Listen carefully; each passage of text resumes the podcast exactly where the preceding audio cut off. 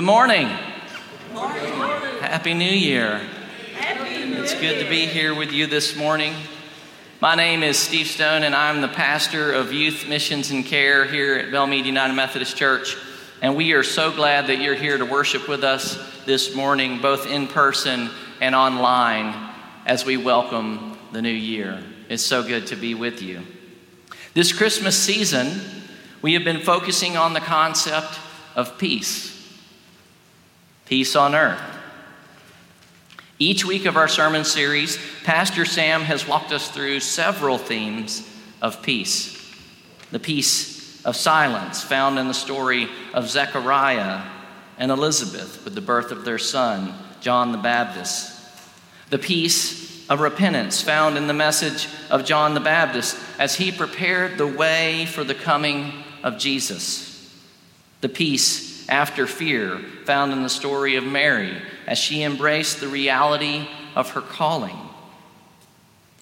The peace of Christ, found in the arrival of God in the flesh via a baby wrapped in strips of cloth, laid in a manger, announced by angels, and greeted by the shepherds. God with us, Emmanuel. May the peace of this Christmas season continue to carry us as we look towards the new year, as we wipe the slate clean, begin again, get back to the basics, both in our lives and in our faith in the coming year. Now, typically, when I prepare for a sermon, I start by praying and listening for what God might have to say to me. And typically, I'm kind of slow, honestly, and it takes me a minute. And God starts out kind of small with me. So I started out with a phrase. And the phrase was signs and wonders. Initially, I mean, that's all I had. That's all I could discern. But as I ruminated on this phrase and started to listen for what God was revealing to me through it, I came to the passage we just read in our gospel earlier today. This passage is one of the few places where the phrase signs and wonders is used in the New Testament. The story takes place in the city of Cana in Galilee. News of Jesus' travels reach a desperate royal official whose son is so sick that he's at the point of death. And this official travels from Capernaum to Cana to beg Jesus to heal his son. The man begs Jesus to come and heal his son, and Jesus states, Unless you see signs and wonders, you will not believe. And then Jesus heals the man's son from a distance. And the man travels back home and learns that his child has been healed and that the healing took place at the very hour that Jesus had spoken his words of healing. Realizing the magnitude of these signs and wonders, the father, the royal official, and his whole household come to believe.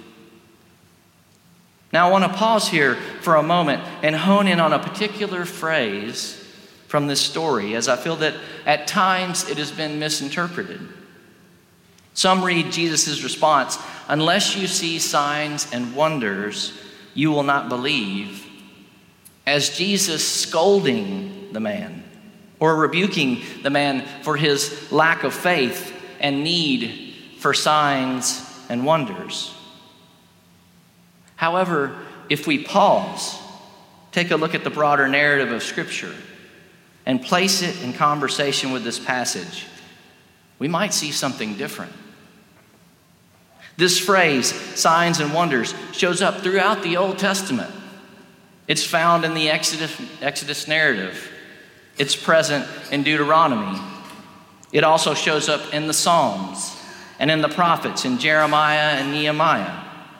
It can also be found in the book of Daniel, immediately following the story of Shadrach, Meshach, and Abednego. Say that three times fast after their protection from the fiery furnace. It also appears immediately following the story of Daniel being saved from the lion's den. You see, throughout the Old Testament, this phrase, signs and wonders, is used in a positive light to speak about God's revelation of God's self and about God's divine intervention on behalf of others. If this phrase is used in this way in the Old Testament, then why would it be used in a negative way in this passage in the New? There are other places in the New Testament where this phrase is used with positive connotations as well. Both the book of Romans and the book of Acts use this phrase in a positive light. But, to be fair, the New Testament does have a few places where this phrase is used in a negative light that does complicate our interpretation. In both the Gospel of Mark, chapter 13, and the Gospel of Matthew, chapter 24, Jesus cautions against false prophets that will appear and produce great signs and wonders that will lead people astray. However, in both these passages from Mark and Matthew, the purpose of the signs and wonders that God offers is different than what we experience in this passage. In the Old Testament, God's signs and wonders do not lead astray, they bring belief, just like the case of the royal official in our passage today. Speaking on the royal official, verse 53 states that he himself believed along with his whole household because of the signs and wonders that Jesus offers. So, if we read it in this light, Jesus is not against signs and wonders in general, nor the request for them, but against those who use signs and wonders to lead people astray or falsely prop themselves up. Again, the goal of signs and wonders is to bring belief, not lead astray, nor prop oneself up.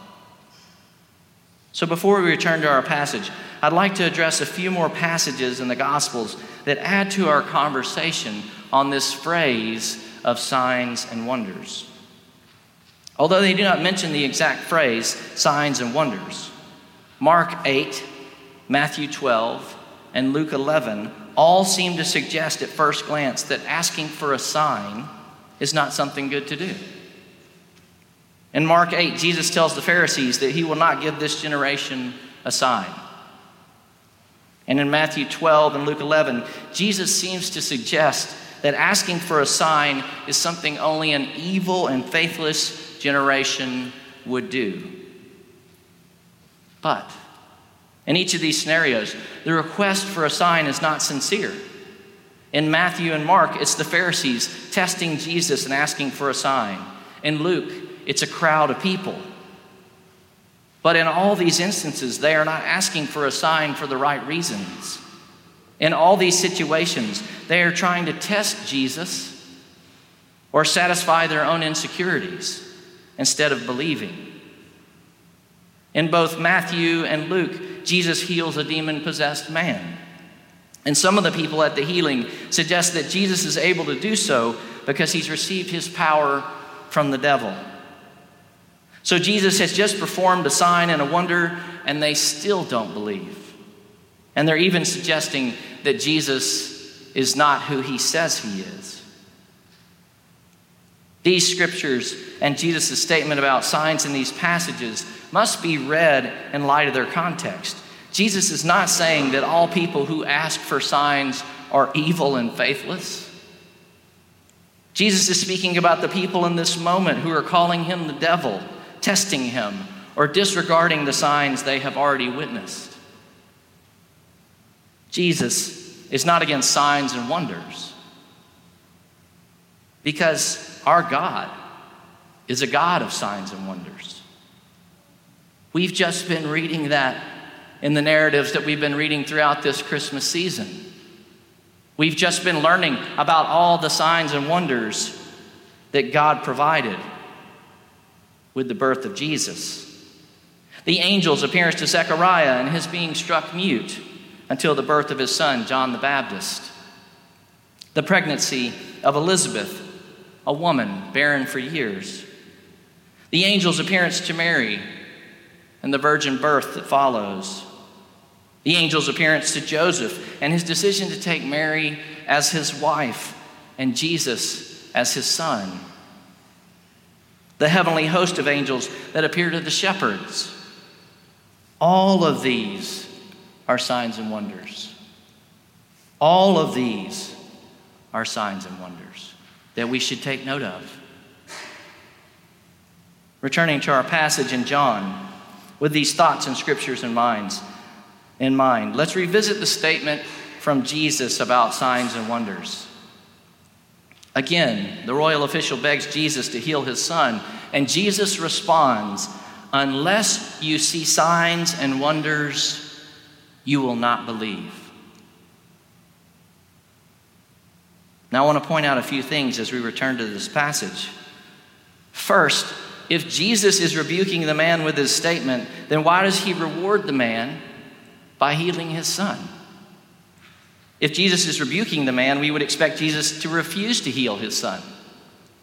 Yet Jesus does heal the son.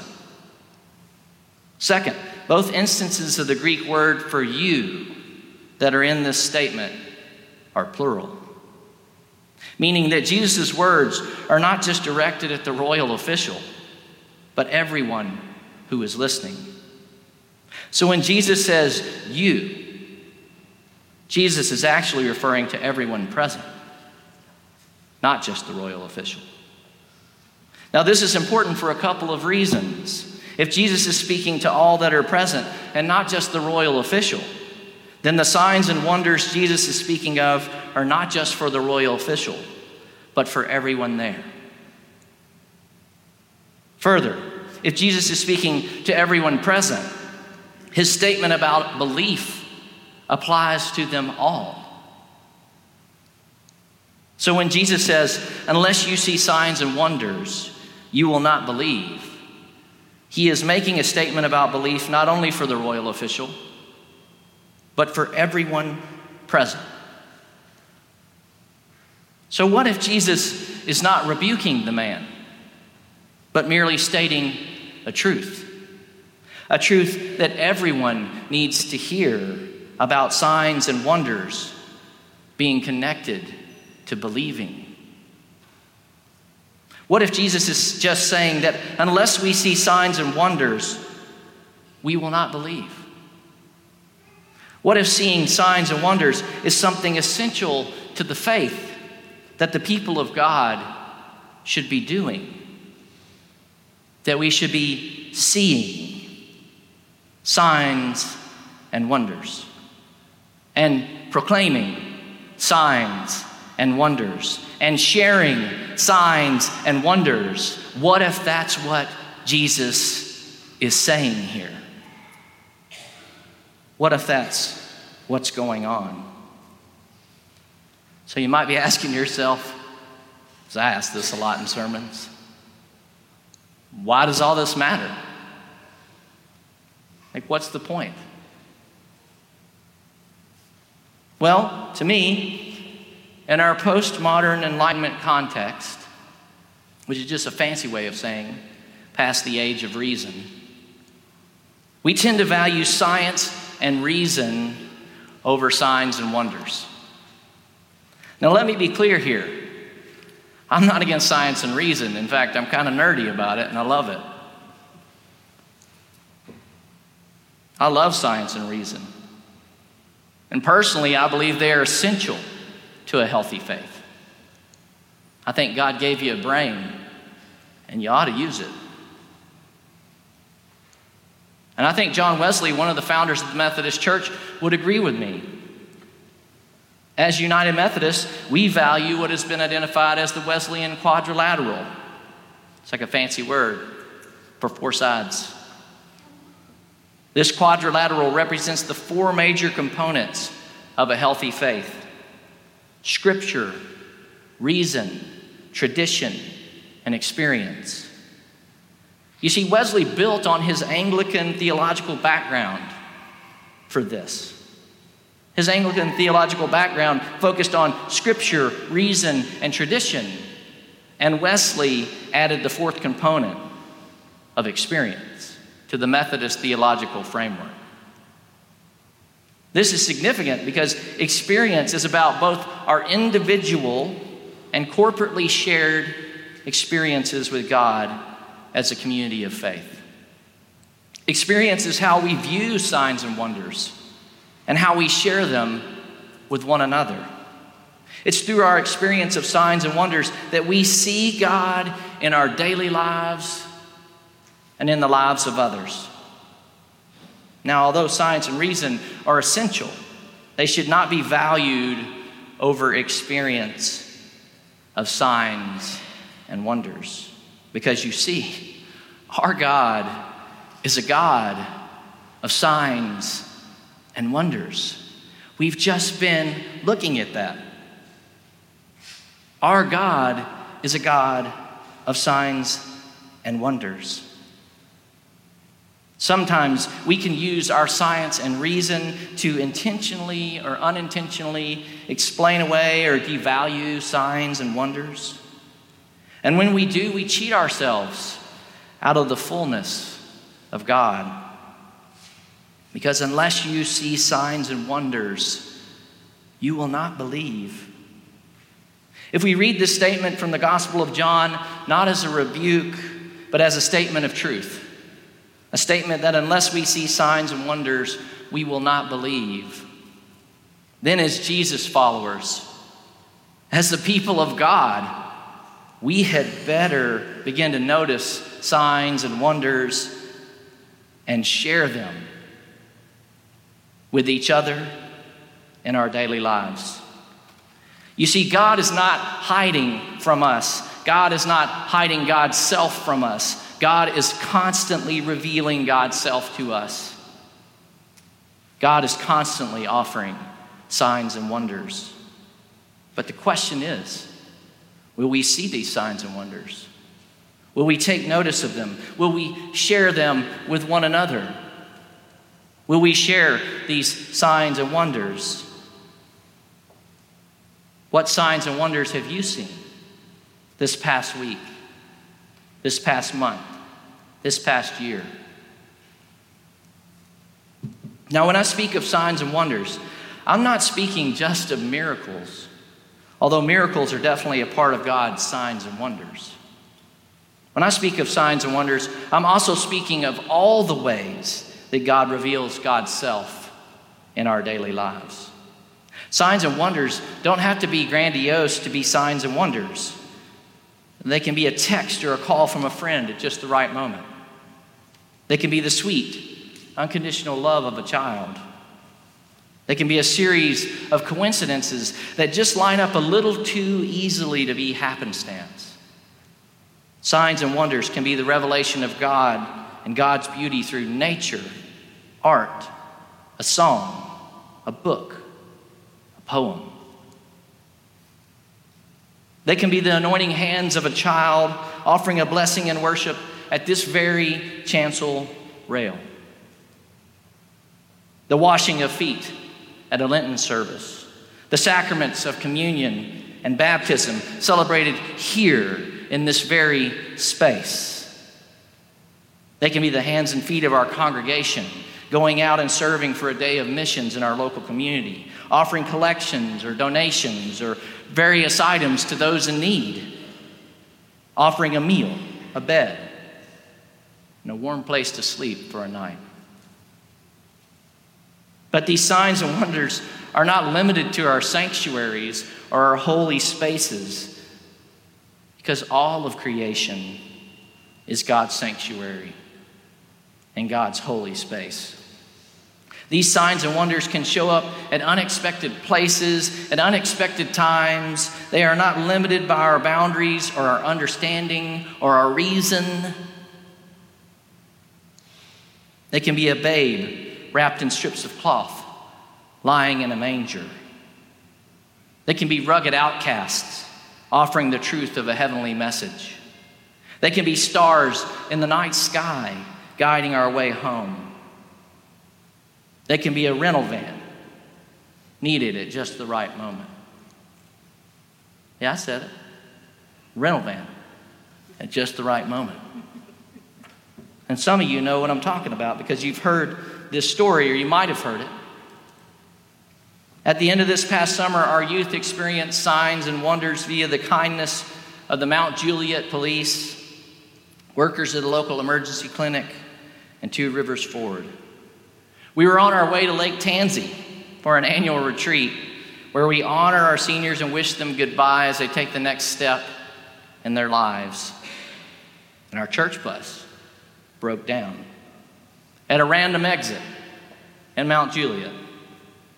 Now, some of the things I haven't shared before are this we were running behind because there was a kid who didn't show up and didn't text, and I forgot them. It's confession time, I guess. So we wouldn't even have been at that exit.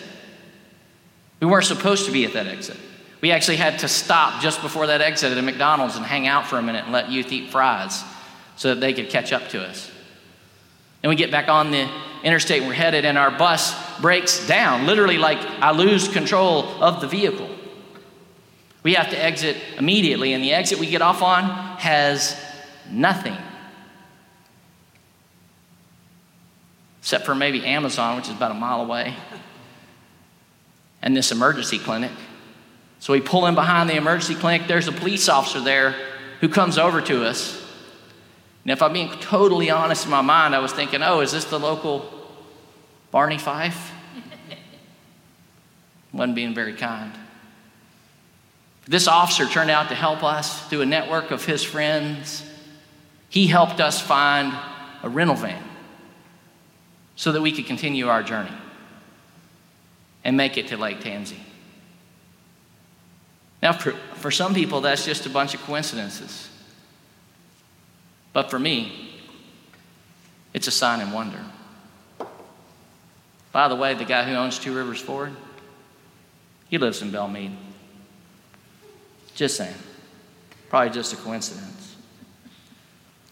Signs and wonders surround us in our daily lives. But the question is will we take notice and will we share them with others?